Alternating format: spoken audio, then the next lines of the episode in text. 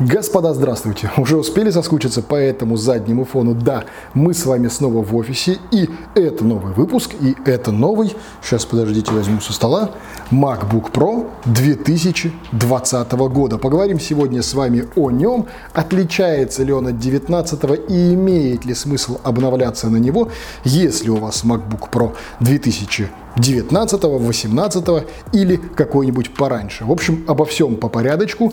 Начинать имело бы смысл, наверное, с распаковки, если бы там было что-нибудь новое.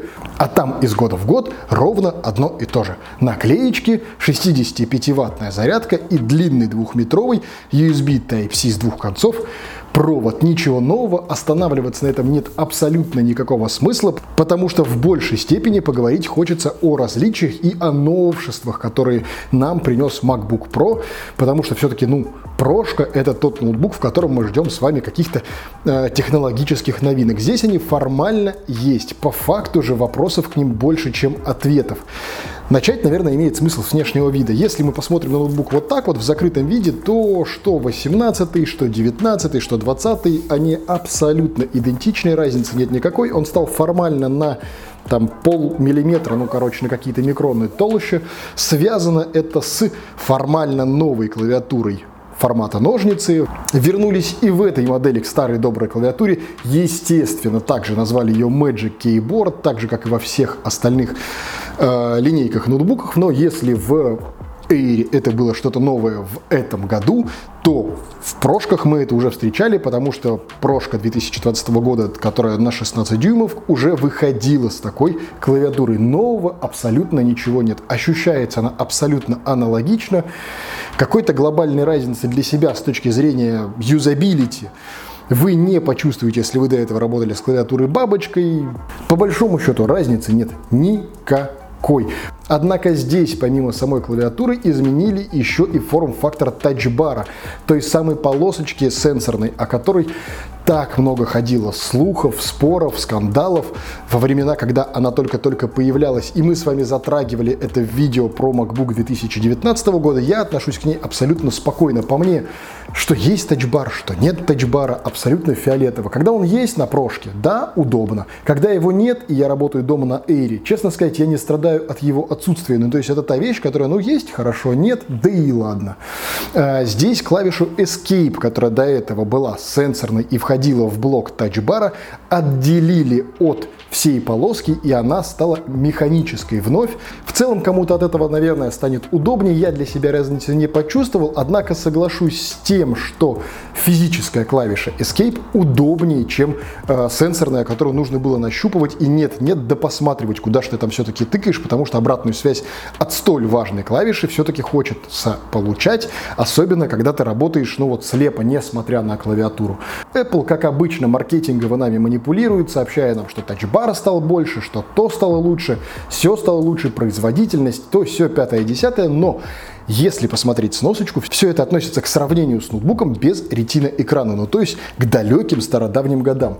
Относительно 2019 года размер тачпада не поменялся и все остальное ваше взаимодействие с ноутбуком будет абсолютно таким же. Не поменялся и сам экран, все такой же яркий, все такой же сочный, все такой же насыщенный, все такой же с полным покрытием RGB, DCI-P3 и прочее, прочее, прочее. В общем, рай для любого дизайнера и человека, работа которого связана с с точностью передачи цветов. В этом плане MacBook это, наверное, такая безальтернативная штуковина была и остается. Что важно и хочется затронуть, э, очень много на просторах интернета говорится о том, что вот в новых MacBook Pro запустили процессоры 10 поколения, и теперь наконец-то они выходят на процессорах 10 поколения. Это, конечно, так, но это имеет значение, если вы берете не как я, нищенскую версию с двумя портами Thunderbolt 3, а с четырьмя портами. Тогда, да, в этих модификациях обновили и процессор, теперь это Intel Core i 10 поколения, и оперативная память LPDDR4.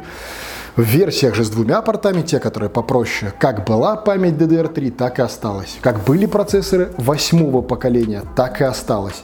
Ну, в общем, если вы так же, как и я, смотрите на простенькие версии MacBook Pro, то с точки зрения производительности для вас не поменяется ровным счетом ничего, потому что память как была LPDDR3, так и осталась. Процессор как был восьмого поколения, так и остался. Поменялась лишь базовая емкость хранилища. Теперь она 256 гигабайт в базовой модели вместо 128. Тут Apple хотя бы в этом молодцы, что в базовой версии увеличили емкость хранилища. Теперь, ну, кому-то будет, наверное, чуточку попроще, хотя я в любом случае топлю за использование внешних дисков любых размеров, любых объемов, любых типажей, какие вам будут необходимы. В любом случае они вам будут необходимы, поэтому проще брать базовую модель, на мой взгляд, и уже добивать себе объемы хранилища внешними устройствами. Как я уже и говорил, в тех задачах, к которым, по крайней мере, прибегаю я, я какой-то разницы дикой в производительности между 19 и 20 годом не почувствовал, но тут нужно сделать скидку на то, что я все-таки использую самые простые версии. Если же вы используете версии подороже, которые там стремятся уже к там, 200 тысячам рублей, ну тогда да, версия на 4 порта э, Thunderbolt 3 привнесет вам десятое поколение процессоров Intel Core принесет вам память LPDDR4, и там скачок производительности, я так думаю, что будет уже значительным. Из этого следует мой главный вывод. Если вы имеете на руках MacBook Pro 18 или 19 годов и думаете об обновлении до MacBook Pro 2020 года, ну тогда имеет смысл обращать внимание только лишь на модели с вот процессорами 10 поколения. Обновление до базовой модели абсолютно бессмысленное, вы не почувствуете никакого глобального прироста производительности. Если же вы выбираете между MacBook Pro 2020 года и MacBook Air 2020 года, то так же, как и в 2019 году, мой ответ 100% это Pro. Если вам нужны хоть сколько-то производительные задачи. Если же для вас это печатная машинка, ну, там, типа, посидеть в браузере, очень простенький монтаж, ну, типа вот как в этих выпусках, например, то Air тоже вам подойдет. Я все время, пока был на самоизоляции, использовал дома Air, беды не знал и кайфовал, и не вижу никакой проблемы в его использовании даже вот в такого рода задачах. Однако в прямом сравнении с прошкой абсолютно совершенно известно, что прошка выигрывает по всем фронтам.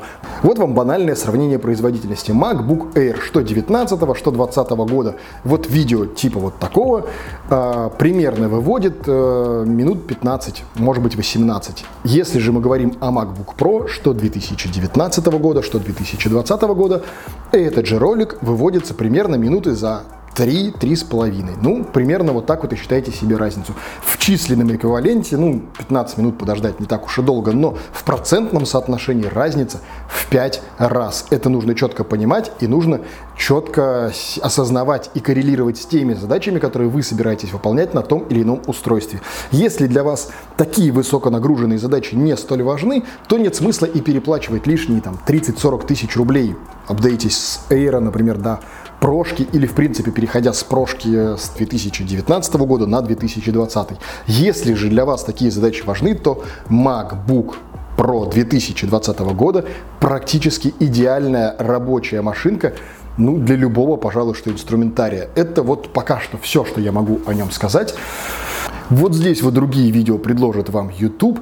Чуть ниже есть раздел с ссылками на все другие наши ресурсы, будь то подкасты, будь то прекрасный Telegram чат и телеграм-канал, где мы общаемся на любые темы зажили-были. Ну, в общем, в любом случае надолго с вами не прощаемся, где-нибудь с вами увидимся. До скорых встреч!